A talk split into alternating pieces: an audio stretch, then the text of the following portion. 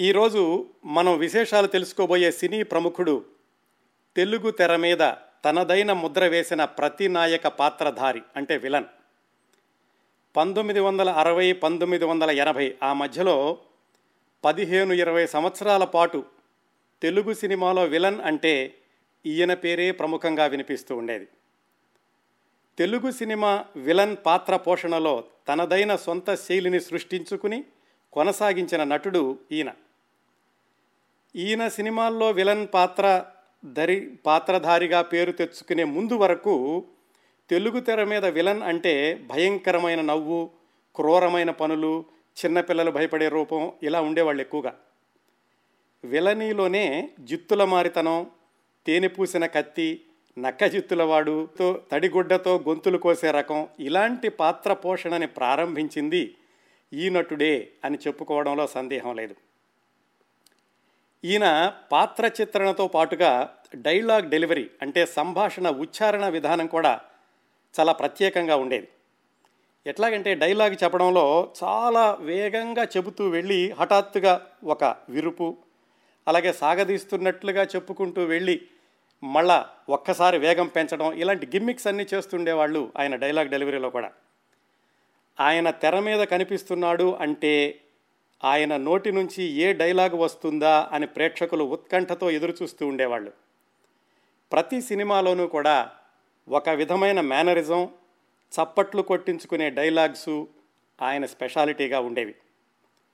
Telugu cinema రంగంలో ఇంకా ఏ నటుడికి లేని ప్రత్యేకత ఈయనకి మాత్రమే సొంతమైన ప్రత్యేకత ఏమిటంటే రంగస్థల నాటక ప్రదర్శన. ఈయన ఒక నాటకాన్ని వేలాది సార్లు దాదాపుగా ఐదు వేల సార్లు అనుకుంటాను. ప్రదర్శించడమే కాకుండా ఆ నాటకం పేరునే ఇంటి పేరు చేసుకున్నారు ఈ తెలుగు తెర విలన్. ఈరోజు విశేషాలు తెలుసుకోబోతున్న తెలుగు సినీ ప్రముఖుడు సి. నాగభూషణం. చుండి నాగభూషణం గారు అందరికీ తెలిసిన పేరు రక్త కన్నీరు నాగభూషణం గారు. తెలుగు తెర మీద రక్త కన్నీరు నాగభూషణం గారి వైభవం అందరికీ తెలుసు.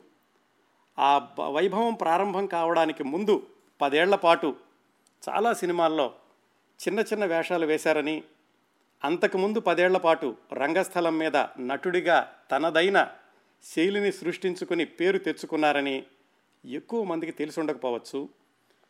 పంతొమ్మిది వందల అరవై రెండులో వచ్చిన మంచి మనసులు చిత్రంతో నాగభూషణం గారి శకం మొదలైంది అని చెప్పొచ్చు. అప్పటికి ఆయన వయసు నలభై సంవత్సరాలు. నలభై సంవత్సరాల వయసులో స్టార్డమ్ని అందుకుని ఆ తరువాత దాదాపు రెండు దశాబ్దాల పాటు నాగభూషణం ఈ సినిమాలో ఉన్నాడా అని అడిగి ప్రేక్షకులు సినిమాకి వెళ్ళేంతగా జనాకర్షణ నిలబెట్టుకున్న విలక్షణమైన విశిష్టమైన నటుడు రక్త కన్నీరు నాగభూషణం గారు. ఆయన వచ్చే వరకు కూడా విలన్ అంటే సినిమాల్లో ఎలా ఉండేదంటే ఆ పాత్ర సినిమా చివరిలో శిక్షపడి తలంచుకుని వెళ్ళిపోయేవాళ్ళు విలన్లందరూ. ఈయన మాత్రం విలన్ వేషం వేస్తే చివర్లో ఓడిపోయినా కానీ నేనే గెలిచాను అనే విధంగా మీరు నన్నైతే పట్టుకున్నారు నాలాంటి వాళ్ళు ఈ సొసైటీలో చాలామంది ఉన్నారు వాళ్ళ సంగతి చూడండి అని ప్రేక్షకులకి ఒక వార్నింగ్ లాంటిది ఇచ్చి ఆయన ఎగ్జిట్ ఇస్తూ ఉండేవాళ్ళు. ప్రతి నాయక పాత్రలో జిత్తుల మారితనం అది నాగభూషణం గారి పాత్ర పోషణలోని ప్రత్యేకత. ఆయన సినీ జీవితం అంతా ఒక ఎత్తు అయితే సినిమాల్లో వైభవోపేతంగా వెలిగిపోతున్న రోజుల్లో కూడా క్రమం తప్పకుండా ప్రతి నెల మొదటి వారంలో ఆయన ప్రదర్శించిన రక్త కన్నీరు నాటకం ఒక్కటే ఒక ఎత్తు అని చెప్పుకోవచ్చు. ఆ నాటకం ద్వారా ఆ నాటక ప్రదర్శన ద్వారా వందలాది మందికి ఉపాధి కల్పించిన ఉదారత్వం కూడా నాగభూషణం గారి వ్యక్తిత్వంలోని ఉన్నతమైన కోణం. రక్త కన్నీరు నాగభూషణం గారి జీవితంలోని వెలుగు నీడల్ని ఎత్తు పల్లాలని తెలుసుకోవడానికి ఒంగోలు తాలూకా నుంచి మనం ప్రారంభించాలి. ఆ విశేషాల్లోకి వెళ్ళబోయే ముందు ఈ కార్యక్రమానికి సమాచారం అందించిన వారికి కృతజ్ఞతలు తెలియచేయడం నా విద్యుక్త ధర్మంగా భావిస్తున్నాను. పంతొమ్మిది వందల యాభై ఆరులో వచ్చిన రూపవాణి అనే సి- సినిమా పత్రికలోని ఒక వ్యాసం పంతొమ్మిది వందల అరవై ఎనిమిది ప్రాంతాల్లో వచ్చిన సినిమా రంగంలోని ఒక వ్యాసం పంతొమ్మిది వందల డెబ్భైలో వచ్చిన విజయ చిత్ర అనే పత్రికలోని ఒక వ్యాసం కొంత సమాచారాన్ని అందించాయి. నాగభూషణం గారి వ్యక్తిగత జీవితం గురించి ముఖ్యంగా చివర్లో ఆయన హైదరాబాదు జీవితం గురించి విశేషాలు అందించిన వారు నాగభూషణం గారి అమ్మాయి నాగభూషణం రక్త కన్నీరు సీతగారుల కుమార్తె భువనా మీర్ గారు. అలాగే ఈ భువనా మీర్ గారిని నాకు పరిచయం చేసిన స్టార్ రైటర్ బలభద్రపాతన రమణి గారు. ఇంకా నాగభూషణం గారి చివరి సంవత్సరాల్లో ఆయనతో సన్నిహితంగా ఉన్నటువంటి ప్రముఖ రచయిత పాత్రికేయుడు ఆత్మీయ మిత్రులు వేదగిరి రాంబాబు గారు కొన్ని విశేషాలు తెలియచేశారు. నాగభూషణం గారి మొదటి సినిమాకి మాటలు రాయడమే కాకుండా సినిమా రంగంలో ఆయనకి సన్నిహితంగా ఉన్నటువంటి మిత్రులు గొల్లపూడి మారుతిరావు గారు మరికొన్ని సంగతులు చెప్పారు. నాగభూషణం గారు కథానాయకుడిగా నటించిన మొట్టమొదటి చిత్రం ఏది నిజంలో హీరోయిన్గా నటించిన షావుకారు జానకి గారు మరికొన్ని కబుర్లు చెప్పారు. ఇంతమంది ఇచ్చిన సమాచారంతో రక్త కన్నీరు నాగభూషణం గారి గురించిన ప్రత్యేక కార్యక్రమాన్ని మీ ముందుకు తీసుకురావడానికి సాహసిస్తున్నాను. వీళ్ళందరికీ మనందరి తరఫున కృతజ్ఞతలు తెలియచేస్తూ నాగభూషణం గారి జీవిత ప్రస్థానంలోకి తొంగి చూద్దాం. సి. నాగభూషణం చుండి నాగభూషణం గారు ఒంగోలు తాలూకా అనకర్లపూడి అనే ఊళ్ళో పంతొమ్మిది వందల ఇరవై రెండవ సంవత్సరం మార్చి పంతొమ్మిదిన పుట్టారు. వాళ్ళ నాన్నగారి పేరు రాఘవయ్య గారు అమ్మగారి పేరు సీతమ్మ గారు. ఈ రాఘవయ్య గారికి సీతమ్మ గారికి నాగభూషణం గారి కంటే ముందు ఒక అబ్బాయి ఉండేవాడు. ఆ అబ్బాయి పది పన్నెండు సంవత్సరాల వరకు మాత్రమే జీవించి చనిపోయాడు. ఆ తర్వాత నాగభూషణం గారు.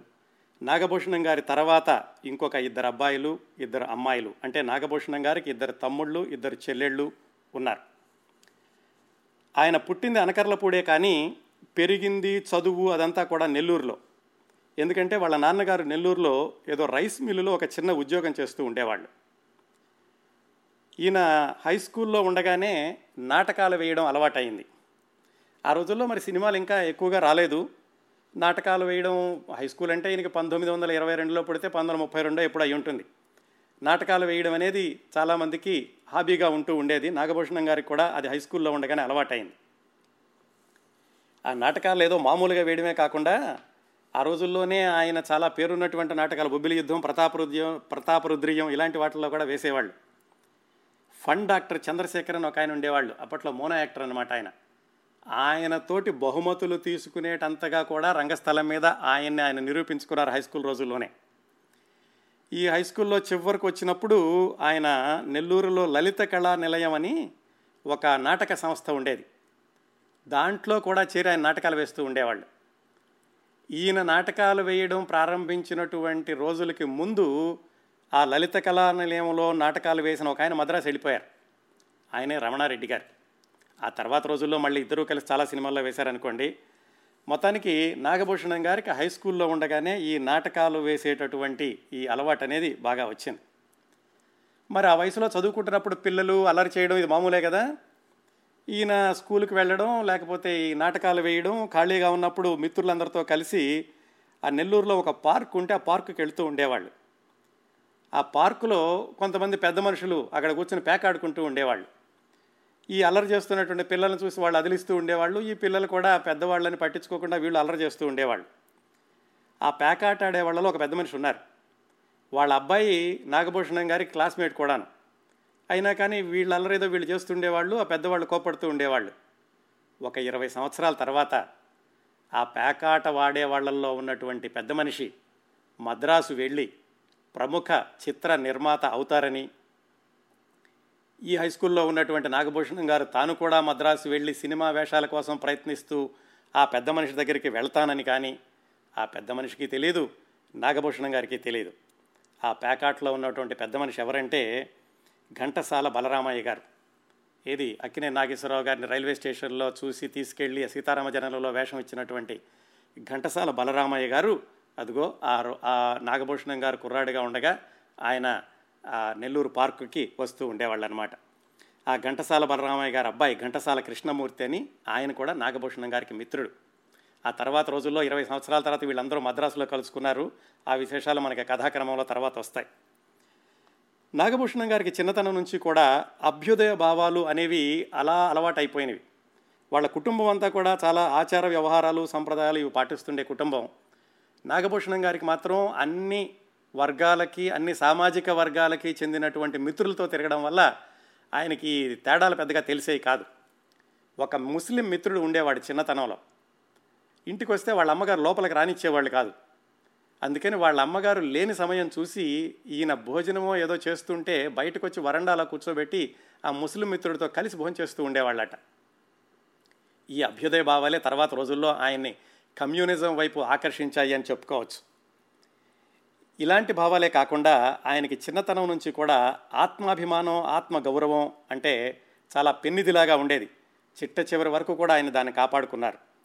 ఈ ఆత్మాభిమానం ఆత్మగౌరవం ఇలాంటి వాటికి ఒక ఉదాహరణ ఏమిటంటే ఆయన ఇంటర్మీడియట్ చదువుకునేటప్పుడు మొదటి సంవత్సరం రెండో సంవత్సరం ఒకటి రెండు పరీక్షల్లో తప్పారు. వాళ్ళ నాన్నగారు కేకలేశారు. అంటే ఈయన చెప్పారు నాన్నగారు ఒక సబ్జెక్టే కదా పోయింది రాస్తానని.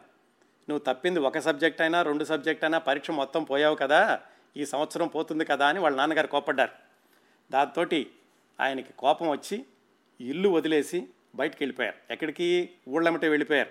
నరసరావుపేట గుంటూరు బెజవాడ ఇలా తిరుగుతూ ఉన్నారు. ఇంట్లో నుంచి పారిపోయిన కుర్రవాళ్ళు ఏం చేస్తారో అలాగే చేస్తూ ఉండేవాడు ఈయన. అలా కొన్ని నెలలో ఏమో తిరిగారు.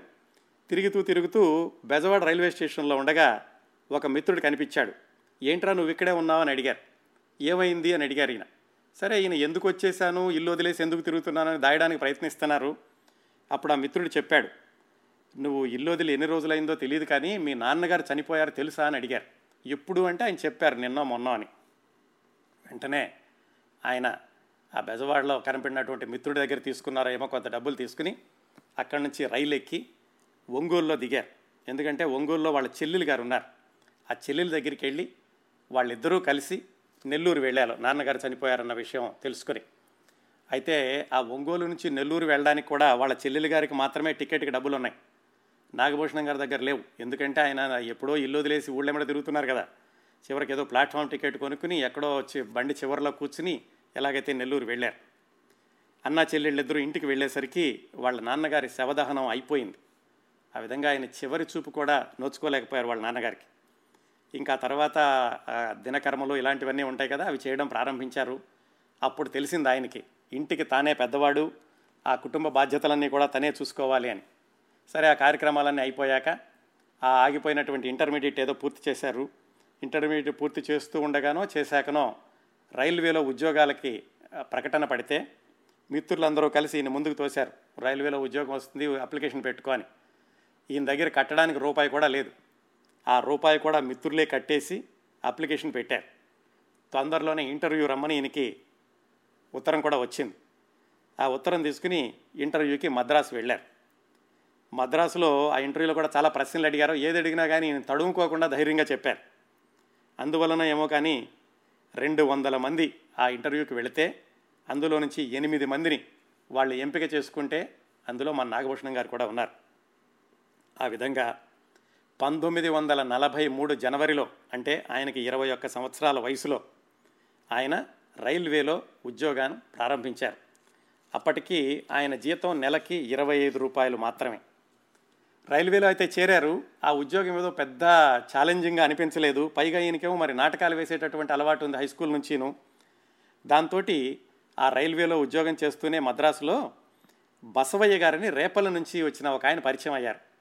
వీళ్ళు వీళ్ళిద్దరూ మరికొంతమంది కలిసి ఒక నాటక సంస్థను స్థాపించారు. దాని పేరు ఆంధ్ర కళామండలి. ఆ నాటక సంస్థను స్థాపించి దాంట్లో ఈ నాటకాలంటే ఉత్సాహం ఉన్న వాళ్ళందరినీ సభ్యులుగా చేర్చుకున్నారు. సభ్యులంటే ఏమిటి? నెలకి పావలా చందా కట్టాలి. ఆ నెల పావలా చందాతోటి వచ్చిన డబ్బులతోటి వీళ్ళు నెలకు ఒక నాటకం వేస్తూ ఉండేవాళ్ళు. సాధారణంగా ఏంటంటే వీళ్ళ నాటకాలకి ప్రేక్షకులను వెతుక్కునే అవసరం ఉండేది కాదు. ఎందుకంటే ఈ సభ్యులుగా చేరిన వాళ్ళు కట్టినటువంటి పావలాలతోటే వీళ్ళు నాటకాలు వేయడంతో ఆ సభ్యులే వీళ్ళకి ప్రేక్షకులుగా ఉంటూ ఉండేవాళ్ళు. ఆ తర్వాత ఈ ఆంధ్ర కళా మండలి చాలా నాటకాలు ప్రదర్శించారు. ఈ నాటకాలు ప్రదర్శిస్తున్నప్పుడు ఒక రెండు సంఘటనలు చెప్పారు నాగభూషణం గారు. ఈ విశేషాలన్నీ కూడా ఆయన ఇంకా రక్త కన్నీరు నాటకం ప్రారంభించడానికి ముందు పంతొమ్మిది వందల యాభై ఆరులోనే ఆయన చెప్పుకున్నటువంటి విశేషాలండి ఇప్పుడు మనం తెలుసుకుంటోంది. ఈయన ఈ ఆంధ్ర కళామండలి అనేటటువంటి తాను ప్రారంభించిన నాటక సంస్థ తరపున తెలుగు తల్లి అని ఒక నాటకం వేస్తున్నారు. ఒకసారి ఆ నాటకం వేస్తుంటే దానికి ప్రముఖ రంగస్థల నటు స్థానం నరసింహారావు గారు అధ్యక్షుడిగా వచ్చారు.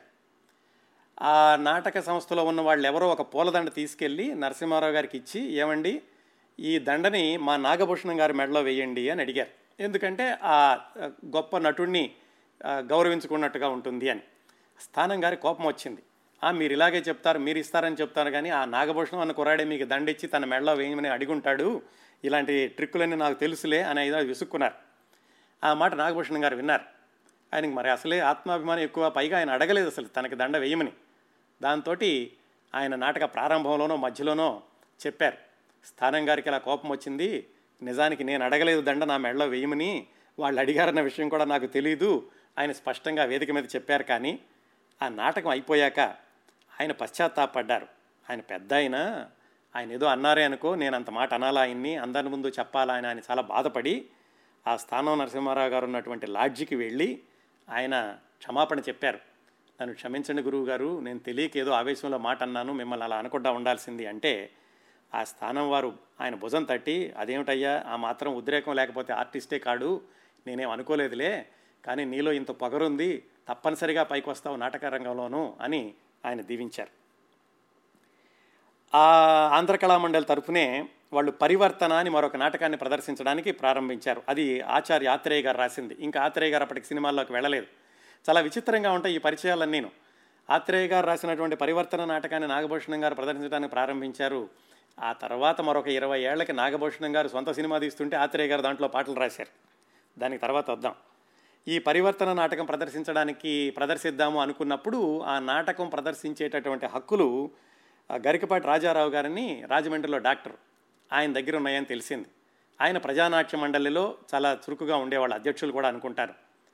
ఆయన దగ్గరికి ఆ నాటకం యొక్క హక్కులు అడగడానికి వెళ్ళారు నాగభూషణం గారు మరికొంతమంది కలిసి.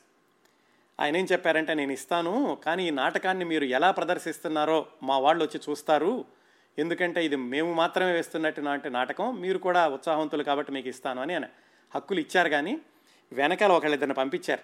అసలు ఈ నాటకం ఎలా వేస్తారో చూడండి అని. వాళ్ళు చూసి చాలా బాగా వేశారండి అని చెప్పారు.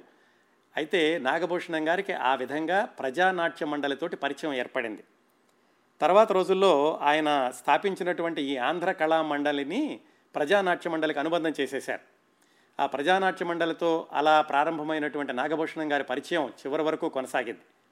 తర్వాత రోజుల్లో కూడా నాగభూషణం గారు ఏ పార్టీలోనూ క్రియాశీలక సభ్యత్వం స్వీకరించకపోయినప్పటికీ క్రియాశీలక కార్యకర్తగా పనిచేయకపోయినప్పటికీ కమ్యూనిజం వైపు మాత్రం ఆయన ఆకర్షించబడ్డారు. చివరి వరకు కూడా ఆయన కమ్యూనిస్టుగానే ఉన్నారు. ఆంధ్ర ప్రజానాట్య మండలి వాళ్ళు కూడా నాగభూషణం గారికి మద్దతుగా నిలుస్తూ ఉండేవాళ్ళు. ఇంకొక సంఘటన ఏం జరిగిందంటే ఈ నాటకాలు వేసేటప్పుడు ఏలూరులో ఒక నాటకాల పోటీలు జరుగుతున్నాయి. ఆ నాటకాల పోటీకి ఇదా ప్రపంచం అనేటటువంటి ఒక నాటకాన్ని తీసుకెళ్ళారు. నాగభూషణం గారును ఆయన మిత్రుడు విశ్వనాథరెడ్డి అని నెల్లూరు నుంచి. వీళ్ళందరూ నాటకం తీసుకువెళ్ళినప్పుడు ఏలూరులో వాళ్ళు ఏమన్నారంటే ఈ నాటకం పోటీలకి తీసుకోము ఎందుకంటే ఇది కమ్యూనిస్టు నాటకము అని చెప్పి వాళ్ళు వీళ్ళని ప్రదర్శించడానికి అనుమతి ఇవ్వలేదు. మరి అంతా సిద్ధమై వెళ్ళిన వాళ్ళు వీరు అంతగా నాటకాన్ని ఎలా వదులుకుంటారు? అందుకని ఏం చేశారంటే ఏలూరులోనే అప్పట్లో సినిమాల్లో ఉన్నటువంటి లక్ష్మీకాంతం అనే నటీమణం ఒక ఆమె ఒక చిన్న హాలు కట్టించారు నాటక ప్రదర్శన కోసం అని. ఆ పోటీ నాటకాలను పక్కన పెట్టి నాగభూషణం గారు విశ్వనాథరెడ్డి గారు వీళ్ళందరూ కలిసి ఈ ఇదా ప్రపంచం అనే నాటకాన్ని లక్ష్మీకాంతం గారు కట్టించినటువంటి థియేటర్లో వేశారు. అయితే ఆ పోటీ పెట్టిన వాళ్ళు ఈ నాటకం చూడడానికి రహస్యంగా వచ్చారు. ఇందులో ఈ కమ్యూనిస్టులని సమర్థిస్తూ ఉండేటటువంటి ఏమైనా ఉన్నాయేమో ప్రభుత్వానికి వ్యతిరేకంగా ఏమన్నాయో వాళ్ళు కూడా చూడడానికి వచ్చారు. కానీ అలాంటిదేమీ లేదు సరికదా. ఆ నాటకానికి ప్రజలు కిక్కిరిసి వచ్చారు. ఆ నాటకానికి వచ్చిన ప్రజల దగ్గరికి విరాళాల కోసం వెళితే ఒక్క ఆటకే వాళ్ళకి నాలుగు వందల రూపాయలు విరాళం వచ్చింది. అప్పట్లో చూడడానికి వచ్చిన వాళ్ళు ఏమిటి ఏమేసేవాళ్ళు? పది పైసలు అనా కానీ వేసేవాళ్ళు. అలాంటిది నాలుగు వందల రూపాయల వరకు వాళ్ళు వసూలు చేయగలిగారంటే ఆ నాటకం ఎంత అద్భుతంగా ప్రదర్శించారో ఊహించుకోండి. ఈ విధంగా ఆయన మద్రాసులో రైల్వేలో ఉద్యోగం చేస్తూ నాటకాలు వేస్తూ ఉన్నారు. ఒక నాలుగైదు సంవత్సరాలు అలా నడిచింది. పంతొమ్మిది వందల నలభై ఎనిమిదో సంవత్సరం వచ్చేసరికి ఆయన్ని మద్రాసు నుంచి బెజవాడకి బదిలీ చేశారు. విజయవాడ వచ్చాక కూడా ఆయన నాటకాలు వేయడం మాత్రం ఏమాత్రం మానలేదు. ఎలా మారతారు? అది చాలా అలవాటైపోయింది. పైగా అప్పటికే పది సంవత్సరాలుగా వేస్తున్నారు కదా. అందుకని విజయవాడలో కూడా ఈయన ఏమాత్రం సమయం దొరికినా కానీ ఉద్యోగానికి సెలవు పెట్టి నాటకానికి వెళ్ళిపోతూ ఉండేవాళ్ళు. ఒక్కోసారి వారానికి రెండు మూడు సార్లు కూడా సెలవు పెట్టేవాళ్ళు. ఈ విజయవాడలో నాటకాలు వేసేటప్పుడే ప్రజానాట్య మండలి వాళ్ళు చాలా ఇంకొంచెం ఈయనకి దగ్గర అయ్యారు మిక్కిలినేని గారు వీళ్ళందరూ కూడా నాగభూషణం గారితో కలిసి నాటకాలు వేస్తూ ఉండేవాళ్ళు. ఒకసారి కృష్ణా జిల్లా ముదినేపల్లిలో ఒక నాటకం వేయాల్సి వచ్చింది. దానికి వీళ్ళ ఆఫీస్ వాళ్ళు సెలవు ఇవ్వమన్నారు. కానీ ఈయన మానేసి వెళ్ళిపోయారు. దాంతో ఆఫీస్ వాళ్ళు ఈయనకి ఏదో వార్నింగ్ ఇవ్వడం ఇలాంటిది ఏదో చేశారు. ఇక ఇవన్నీ ఎందుకని చెప్పేసి ఆయన ఉద్యోగానికి స్వస్తి పలికేసి మద్రాసు వెళ్ళారు. ఎందుకు? ఈ పది సంవత్సరాలుగా పదిహేను సంవత్సరాలుగా నాటకాలు వేస్తున్నాను. ఎలాగో ఉద్యోగం పోయింది. ఇంకా సినిమాల్లోనైనా ప్రయత్నిద్దాము అని పంతొమ్మిది వందల యాభై ఒకటిలో ఆయన మద్రాసు వెళ్ళారు. అప్పటికి ఆయన వయసు ఇరవై తొమ్మిది సంవత్సరాలు. మద్రాసు అయితే వచ్చారు కానీ ఎక్కడుండాలి ఏం చేయాలి ఆయనకి ఇంకా పెద్దగా అవగాహన లేదు. ఎందుకంటే అంతకుముందు మద్రాసులో పనిచేసినప్పుడు కూడా ఆయన ఎప్పుడూ సినిమా ప్రయత్నాల్లో లేరు. ఇదే మొదటిసారి సినిమాల్లో చేరాలి అని చెప్పి రావడం. అయితే ఆయనకి ఆ ప్రజానాట్య మండలి ద్వారా చాలామంది పరిచయం అయ్యారని చెప్పుకున్నాం కదా. అలా పరిచయమైనటువంటి ఒక వ్యక్తి పెరుమాళ్ళు. ఆయన అప్పుడే నాటక సినిమాల్లో చిన్న చిన్న వేషాలు వేస్తున్నారు. ఆ పెరుమాళ్ళు గారు ఒక రూమ్లో ఉంటే నాగభూషణం గారు కూడా ఆయన రూమ్లోకి వెళ్ళి ఆయన దగ్గర ఉన్నారు. ఆయన ఎలాగో మిత్రుడే కాబట్టి నా రూమ్లో ఉండమన్నారు. ఆయనకి చెప్పారు నేను అలా సినిమాల్లో వేషాల కోసం ప్రయత్నించడానికి వచ్చాను అని. ఏదో ఆయన వండుకున్నదే నాగభూషణం గారు కూడా పెడుతూ ఉండేవాళ్ళు. ఇప్పు- ఉండడానికి ఇన్ను తిండికి అయితే ఇబ్బంది లేదు కానీ ఏమీ సంపాదన లేకపోతుంది అని దిగులుగా ఉండేది నాగభూషణం గారికి. ఈ పెరుమాళ్ళు గారు నాగభూషణం గారితో పాటుగా వాళ్ళ రూమ్లోకి ఇంకొక ఆయన వచ్చి చేరారు. ఆయన పేరు శుంకర సత్యనారాయణ గారు. ఆయన ఏమిటంటే ఈ ప్రజానాట్య మండలికి నాటకాలు బుర్రకథలు వ్రాస్తూ రాస్తూ ఉండేవాళ్ళు. ఆయన ఎందుకు వచ్చారంటే మద్రాసు పల్లెటూరు అని ఒక సినిమా ప్రారంభించారు తాతినేని ప్రకాశ్రావు గారు. ఆ తాతినేని ప్రకాశ్రావు గారి దర్శకత్వంలో ఆయన మొట్టమొదటి దర్శకత్వంలో వస్తున్నటువంటి పల్లెటూరు అనే సినిమాకి సంభాషణలు రాయడానికని శంకర సత్యనారాయణ గారు వచ్చారు. ఆయన కూడా ఈ పెరుమాళ్ళ గారి రూమ్లో ఉన్నారు. నాగభూషణం గారు కూడా అక్కడే ఉన్నారు కదా? వాళ్ళ రూమ్కి ఎక్కువగా ఈ పల్లెటూరు సినిమా ప్రొడ్యూసర్ ఒక ఆయన దుర్గా ప్రసాద్ గారని ఆయన వస్తూ ఉండేవాళ్ళు. దాదాపుగా ఆ పల్లెటూరు సినిమా డైలాగులన్నీ కూడా ఈ రూమ్లోనే రాయడం జరిగింది. శంకర్ గారు ఆ రూమ్లోనే ఉండి రాస్తూ ఉండేవాళ్ళు. ఈ వచ్చే క్రమంలో ప్రొడ్యూసర్ దుర్గా ప్రసాద్ గారికి నాగభూషణం గారంటే మంచి అభిప్రాయం ఏర్పడింది. ఆయన చెప్పారు బాబు ఎలాగైనా సరే ఈ పల్లెటూరు సినిమాలో నీకు మంచి వేషం ఇస్తాను అని. ఆయన మాట అయితే ఇచ్చారు కానీ ఆ సినిమా ప్రయత్నాలు నెమ్మదిగా జరుగుతున్నాయి. మరి ఎంతకాలమని ఆ ఒక్క సినిమా కోసం ఆగుతూ కూర్చుంటారు? ఒకరోజు పెరుమాళ్ళ గారి దగ్గరికి చెప్పారు నాగభూషణం గారు. ఏమండి ఇది సినిమా అయితే వేషం వస్తుందని నాకు గ్యారంటీ ఉంది కానీ మరి ఎప్పుడు మొదలు పెడతారో తెలియదు ఎప్పుడు పూర్తవుతుందో తెలియదు అంతకాలం నేను ఖాళీగా ఉండడం కొంచెం ఇబ్బందిగా ఉంది. మీరైతే బాగానే చూస్తున్నారు కానీ నా సంగతి కూడా చూసుకోవాలి కదా. నేను ఎక్కడైనా సినిమా వేషాలు ప్రయత్నిస్తాను అన్నారు. అంటే పెరుమాళ్ళ గారు ఎక్కడికి వెళ్తావు? ఎక్కడ ప్రయత్నిస్తావు? ఉంది కదా సినిమా అన్నారు. ఇది ఆలస్యం అవుతుంది కాబట్టి ఓ పని చేస్తాను. కోన ప్రభాకర్ రావు గారు అని ఒక ఆయన ఉన్నారు. ఆయన రూపవతి అనే సినిమా తీస్తున్నారట ఎవరో చెప్పారు నాకు. ఆయన కూడా బాగా చదువుకున్న ఆయన. నేను కాస్త చదువుకుని ఉద్యోగం చేసి వచ్చినాను కాబట్టి ఆయన కాదనరు నేను వెళ్ళి ప్రయత్నిస్తాను అన్నారు. సరే పెరుమాళ్ళ గారు సరే కానీ అలాగైతే నష్టమేం లేదు కదా ఇంకో ప్రయత్నం చేస్తాను అన్నారు. సరే ఆ ప్రభాకర్ రావు గారి దగ్గరికి వెళ్ళి నాగభూషణం గారు ఆయనకున్నటువంటి నాటక అనుభవం అదంతా చెప్పి రూపవతిలో వేషం అడిగారు. ఆయన కూడా చూసి కుర్రవాడు బాగానే ఉన్నాడు డైలాగ్ డెలివరీ బాగుంది నాటకాల్లో కూడా అనుభవం ఉందని ఆ రూపవతి అనే సినిమాలో ఒక చిన్న వేషంతో ప్రారంభించారు. కాకపోతే ఒకరోజు షూటింగ్ అవగానే ఆయనకి తెలిసింది నాగభూషణం గారిలో ఉన్నటువంటి నటనాశక్తి దాంతో ఆ వేషాన్ని ఒక మూడు నాలుగు రోజుల పాటుగా పొడిగించారు. ఆ విధంగా నాగభూషణం గారు వెండి తెర మీద కనిపించిన మొట్టమొదటి చిత్రం రూపవతి. కోన ప్రభాకర్ రావు గారిని ఇప్పుడు చెప్పుకుంటున్నాం కానీ ఆ సినిమాలో కె ప్రభాకర్ అని ఉంటుంది ఆయన పేరు. ఆయనే నిర్మాత దర్శకుడు అనుకుంటారు. ఆ మొట్టమొదటిసారిగా రూపవతి సినిమాలో వేస్తున్నప్పుడు అది చాలా చిన్న వేషం. వేస్తున్నప్పుడు ఒక సంఘటన జరిగింది. ఆయన మేకప్ వేసుకుని మేకప్ తుడుచుకోవడానికని ఆ మేకప్ రూమ్కి వెళ్ళి ఏదో టవల్ కావాలని అడిగారట అక్కడ సహాయకుడిని ఆయన ఏదో కింద ఉన్నటువంటి మాసిపోయిన గుడ్డ ఒకటి ఇచ్చాడు. ఇదేమిటిది? మంచి టవల్ ఇవని ఈయన గట్టిగా కోప్పడ్డారు అతను మీలాంటి వాళ్ళకు కూడా ఇలాంటిది ఇస్తామా? పెద్ద పెద్ద నటులకు ఇస్తాం కానీ అని ఏదో విసురుగా అన్నాడు. ఈ వీళ్ళ మధ్యన ఉన్నటువంటి వాదన చూసి ఎవరో ఒక ఆవిడ వేరే గదిలోంచి బయటకు వచ్చి ఎవరా? అని చూశారు. చూస్తే నాగభూషణం గారు ఏంటి నాగభూషణం గారు ఇక్కడ ఉన్నారు అని అడిగారు ఆవిడ. ఆవిడే సురభి బాల సరస్వతి. ఆవిడ కూడా ఆ సినిమాలో వేస్తున్నారు. అంతకుముందు రంగస్థలం మీద నాగభూషణం గారితో కలిసి నటించారు కూడా సురభ బాల సరస్వతి గారు.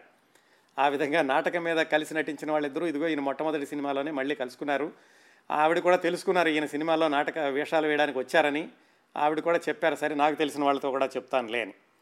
ఆ విధంగా రూపవతి అయిపోయింది. అక్కడ పల్లెటూరి సినిమానేమో ఇంకా మొదలు కాలేదు. ఈలోగానే శంకర సత్యనారాయణ గారు తెలిసిన వాళ్ళతో చెప్పి జ్యోతి అని ఒక సినిమా ఉంటే ఆ సినిమాలో వేషం వేయించారు ఇవన్నీ కూడా చాలా చిన్న సినిమాలు. ఏవో వాళ్ళు పదో పరకో ఇస్తూ ఉండేవాడు నాగభూషణం గారికి. దాంతో ఆయన జీవనోపాధి గడిపిస్తూ పెరుమాళ్ళ గారి రూమ్లోనే ఉండేవాళ్ళు. మూడో సినిమా ప్రతిభ పిక్చర్స్ చిన్న కోడలు. ప్రతిభా పిక్చర్స్ అంటే ఘంటసాల బలరామయ్య గారు. ఆయన చిన్నప్పుడు ఈయన నెల్లూరులో పార్కులో గొడవ చేస్తూ ఉండగా పేకాడుతున్నటువంటి పెద్ద మనుషుల్లో ఒక ఆయన ఘంటసాల బలరామయ్య గారు. ఆయన దగ్గరికి వెళ్ళారు నాగభూషణం గారు. ఆయన గుర్తుపట్టారు ఎరా అబ్బాయి నువ్వేనా అప్పుడు పార్కులో వస్తుండేవాడివి అని. అవును సార్ నేను ఇలా నాటకాలు వేశాను పేరు తెచ్చుకున్నాను మరి మీరు సినిమా తీస్తున్నారట కదా చిన్న కోడలు దాంట్లో ఏమైనా వేషం ఉంటే ఇవ్వండి అని అడిగారు. అయితే ఘంటసాల బలరాఘవయ్య గారికి ఒక అలవాటు ఏంటంటే ఆయన దగ్గర శాస్త్రి గారని ఒక ఆయన ఉండేవాళ్ళు ఆయన ప్రతిభా శాస్త్రి గారు అనేవాళ్ళు. ఆయన ఆంధ్రదేశం పంపించి నాటకాలు వేసే వాళ్ళల్లో ఎవరైనా మంచి వాళ్ళు ఉన్నారేమో వెతకండి అని పంపిస్తూ ఉండేవాళ్ళు. అలా ప్రతిభా శాస్త్రి గారు ఒకసారి తెనాల్లో నాగభూషణం గారు వేసిన నాటకాన్ని చూశారు. సరిగ్గా నాగభూషణం గారు ఘంటసాల బలరామయ్య గారిని వేషం కోసం అడుగుతున్నప్పుడు అక్కడ ఉన్నారు ప్రతిభాశాస్త్రి గారు. ఆయన కూడా చెప్పారు ఈ కుర్రాన్ని చూశానండి బాగా నాటకాలు వేస్తాడని. ఎలాగూ వాళ్ళ ఊరు వాడు తెలిసినవాడే కాబట్టి ఆ చిన్న కోడల్లో ఒక వేషం ఇచ్చారు నాగభూషణం గారికి ఘంటసాల బలరామయ్య గారు. అలా నాటకాలు వేసే వాళ్ళని వెతికే క్రమంలోనే అక్కినే నాగేశ్వరరావు గారిని పంతొమ్మిది వందల నలభై నాలుగు ప్రాంతాల్లో సినిమాలకు తీసుకెళ్ళింది ఘంటసాల బలరామయ్య గారే. ఘంటసాల బలరామయ్య గారు అంటే ఈనాటి శ్రోతలకు తెలియాలంటే తమన్ అనే ఒక మ్యూజిక్ డైరెక్టర్ ఉన్నారు చూడండి వాళ్ళ తాతగారు అన్నమాట ఆ విధంగా నాగభూషణం గారు చిన్న పాత్ర వేసినటువంటి మూడో సినిమా చిన్న కోడలు. అది పంతొమ్మిది వందల యాభై రెండులో వచ్చింది. ఆయన మొట్టమొదటి సినిమా రూపవతేమో పంతొమ్మిది వందల యాభై ఒకటి జులైలో వచ్చింది. సుమారుగా ఆ ప్రాంతాల్లోనే రెండో సినిమా జ్యోతి మూడో సినిమా పంతొమ్మిది వందల యాభై రెండులో విడుదలయ్యింది. ఇది ఇవన్నీ చిన్న చిన్న వేషాలే. ఈ చిన్న కోడల్లో మాత్రం ఆయనకి తెర మీద పేరు కనపడింది. నాగభూషణం అని వేశారు. పాటల పుస్తకంలో కూడా పేరు రాశారు నాగభూషణం అని. ఇప్పుడు ఆయన ఎంతకాలమో వేచి చూసినటువంటి ఆ పల్లెటూరు అనేటటువంటి సినిమా అప్పటికి ఆయన ప్రారంభమైంది. అది కూడా ముందుకు వెళ్ళింది. దానిలో ఆయనకి మంచి పాత్ర దొరికింది. ఆ పాత్ర పేరు కొండయ్య. ఆ సినిమా పంతొమ్మిది వందల యాభై రెండు అక్టోబర్ పంతొమ్మిదిన విడుదలైంది. అంటే పల్లెటూరు సినిమా నాగభూషణం గారికి నాలుగో సినిమా కాస్త ప్రేక్షకులు గుర్తుపట్టగలిగేటటువంటి పాత్ర ఉన్న సినిమా అనమాట ఈ పల్లెటూరు. పల్లెటూరు సినిమాకి ఇంకో ప్రత్యేకత ఏమిటంటే అది ఎక్కువగా ఈ ప్రజానాట్య మండలి వాళ్ళందరూ ఉన్నారు దాంట్లో. రాసింది శంకర సత్యనారాయణ గారు అలాగే దానికి దర్శకత్వం చేసిన తాతినేని ప్రకాశరావు గారు అందులో నటించిన వాళ్ళు అందరూ కూడా ప్రజానాట్య మండలితో అంతో ఇంతో అనుబంధం సంబంధం ఉన్నవాళ్ళే. ఇంకా విశేషాలు చెప్పుకోవాలంటే ఆ సినిమా గురించి దాంట్లో రమణారెడ్డి గారు కూడా ఉన్నారు. ఇది నాగభూషణం గారు నాటకాలు వేయడానికి ప్రారంభించడానికి ముందే నెల్లూరు నుంచి మద్రాసు వచ్చినటువంటి రమణారెడ్డి గారు కూడా నాగభూషణం గారితో కలిసి ఆ పల్లెటూరులో ఒక వేషం వేశారు. ఇంకా ఆ తర్వాత రోజుల్లో విక్టరీ మధుసూదన్ రావు అని పేరు తెచ్చుకున్నటువంటి వి మధుసూదన్ రావు గారు అలాగే రవీంద్ర ఆర్ట్ పిక్చర్స్ అనే మంచి సినిమాలు తీసినటువంటి తమ్మారెడ్డి కృష్ణమూర్తి గారు తమ్మారెడ్డి భరద్వాజ్ గారు నాన్నగారు వీళ్ళందరూ కూడా ఆ పల్లెటూరు సినిమాలో చిన్న చిన్న వేషాలు వేశారు. అది ఆ విధంగా నాగభూషణం అనేటువంటి ఒక నటుడు ఉన్నాడు అని తెలిసింది. పంతొమ్మిది వందల యాభై రెండు తర్వాత పంతొమ్మిది వందల యాభై నాలుగులో అమర సందేశం అని ఒక సినిమా వచ్చింది. దానికి ఆదుర్తి సుబ్బారావు గారు దర్శకత్వం. ఆదుర్తి సుబ్బారావు గారి దర్శకత్వంలో వచ్చిన మొట్టమొదటి చిత్రం ఆ అమర సందేశం పంతొమ్మిది వందల యాభై నాలుగులో. ఆ సినిమాలో నాగభూషణం గారికి వీరన్ దొర అని ఒక విలన్ లాంటి పాత్ర ఇచ్చారు ఆదుర్తి సుబ్బారావు గారు. అయితే ఈ సినిమాలు ఏవి కూడా ఏదో ఆయనకి పదో పరక వస్తుంది జీవితం ముందుకు వెళుతుందే కానీ ఆయనకి ఇంకా స్థిరపడేటటువంటి ఇది కానీ బాగా పేరు తెచ్చేటటువంటి సినిమా కానీ ఏమీ కాదు. అమర సందేశంలో వేషం ఇచ్చినటువంటి ఆదుర్తి సుబ్బారావు గారు ఇది పంతొమ్మిది వందల యాభై నాలుగులో విడుదలవుతుంది అనుకున్నాం కదా. ఆ తర్వాత ఎనిమిది సంవత్సరాలకి తాను దర్శకత్వం వహించినటువంటి మంచి మనసుల సినిమాతో ఈ కుర్రవాడు స్థిరపడతాడు అని ఆదుర్తి సుబ్బారావు గారు అప్పుడు అనుకోలేదు. బాగా వేస్తున్నాడు కదా అని ఈ సినిమాలో ఒక వేషం ఇచ్చారంటే. అది కూడా పెద్దగా నాగభూషణ గారికి పేరు ఏమీ తీసుకురాలేదు. ఆ తర్వాత పంతొమ్మిది వందల యాభై ఆరులో విడుదలైనటువంటి సినిమా అంటే పంతొమ్మిది వందల యాభై ఐదులో ఎప్పుడో మొదలై ఉంటుంది. ఆ సినిమా ఏది నిజం? అది ఎలా వచ్చిందంటే ఘంటసాల బలరామయ్య గారు చనిపోయారు అప్పటికి. ఘంటసాల బలరామయ్య గారు చనిపోయాక వాళ్ళ అబ్బాయి ఆ ప్రతిభా పిక్చర్స్ అనేటటువంటి బ్యానర్ని కొనసాగిస్తూ ఘంటసాల కృష్ణమూర్తి గారు ఏది నిజం అనేటటువంటి ఒక సినిమా తీద్దాం అనుకున్నారు. మరి నాగభూషణం గారు ఆయనకి మిత్రుడే. పైగా అప్పటికే ఆయన సినిమాల్లో ప్రయత్నిస్తున్నారు కదా. అందుకని నాగభూషణం గారినే హీరోగా పెట్టి ఘంటసాల కృష్ణమూర్తి గారు ఆ ప్రతిభా బ్యానర్ మీద ఏది నిజం అనేటటువంటి సినిమా ప్రారంభించారు. దాంట్లో హీరోయిన్ అప్పటికే పేరు తెచ్చుకున్నటువంటి షావుకారు జానక్ గారు. ఇది పంతొమ్మిది వందల యాభై ఐదులో జరిగి ఉంటుంది ఈ షూటింగ్ అంతాను. ఆ సినిమా పంతొమ్మిది వందల యాభై ఆరు మార్చి ఆరున విడుదలయ్యింది. కానీ ఈ సినిమా నాగభూషణం గారు హీరోగా అయితే వేశారు కానీ ఒక విధంగా ఆయనకి అది ఏమాత్రం ఉపయోగపడలేదు సరికదా రివర్స్లో పనిచేసిందని చెప్పుకోవచ్చు. అదేమిటో తెలుసుకోబోయే ముందు ఈ సినిమా ప్రత్యేకతలు ఏమిటో చూద్దాం. ఈ ఏది నిజం అనే సినిమాకి దర్శకత్వం చేసింది ప్రముఖ వీణ విద్వాంసుడు ఎస్ బాలచందర్. కే బాలచందర్ కాదండి ఒక వీణ విద్వాంసులు ఉండేవాళ్ళు ఎస్ బాలచందర్ అని తమిళియన్ ఆయన. ఆయన ఈ ఏది నిజం సినిమాకి దర్శకత్వం వహించారు.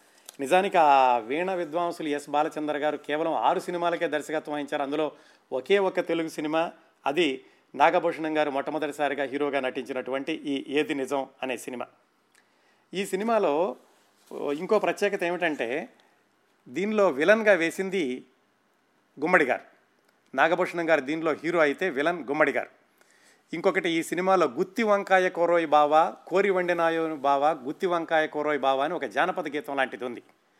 అది బసవరాజు అప్పారావు గారు రాశారు. ఆ పాట కూడా మొట్టమొదటిసారిగా ఈ ఏది నిజం అనేటటువంటి సినిమాలోనే పెట్టారు. ఈ సినిమా కథ కూడా చాలా విచిత్రంగా ఉంటుంది.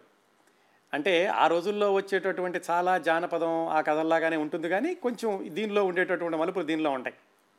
నాగభూషణం గారు హీరో అని చెప్పుకున్నాం కదా ఈ హీరోకి ము మిత్రుడి పాత్ర ఒకటి ఉంటుంది. ఆ పాత్ర వేసిన ఆయన పేరు జోగారావు గారు. కథాపరంగా ఏమవుతుందంటే ఈ నాటకంలో ఆ మిత్రుడు చనిపోతాడు ఒకసారి. విలన్గా ఉన్నటువంటి గుమ్మడి నాగ గుమ్మడి గారు వేసినటువంటి పాత్ర ఆ విలన్. ఈ హత్యా నేరాన్ని నాగభూషణం గారి మీద వేస్తే ఆయన జైలుకి వెళతాడు. తర్వాత ఏది నిజం అని చెప్పి ఆయన నిరూపించుకుంటాడు. ఇది కథ అనుకోండి. ఆ సినిమాలో పాత్రపరంగా హత్యకు గురైనటువంటి జోగారావు గారు ఈ సినిమా విడుదలైనటువంటి కొంతకాలానికే ఆయన మరణించారు. హత్య కాదనుకోండి మామూలుగా మరణించారు. అది ఒక యాదృచ్ఛికం. సినిమాలోనూ చనిపోవడం తర్వాత భౌతికంగా కూడా చనిపోవడం జోగారావు గారి విషయంలోనూ.